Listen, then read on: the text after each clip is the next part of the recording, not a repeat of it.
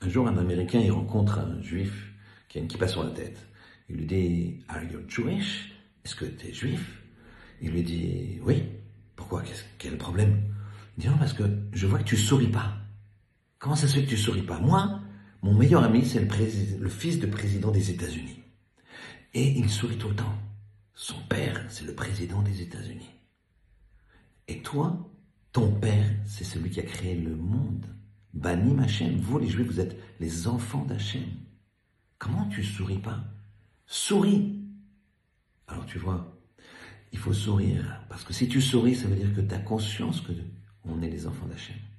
Et si tu souris à Hachem, Hachem te sourira et te fera réussir. Alors, à toi de sourire.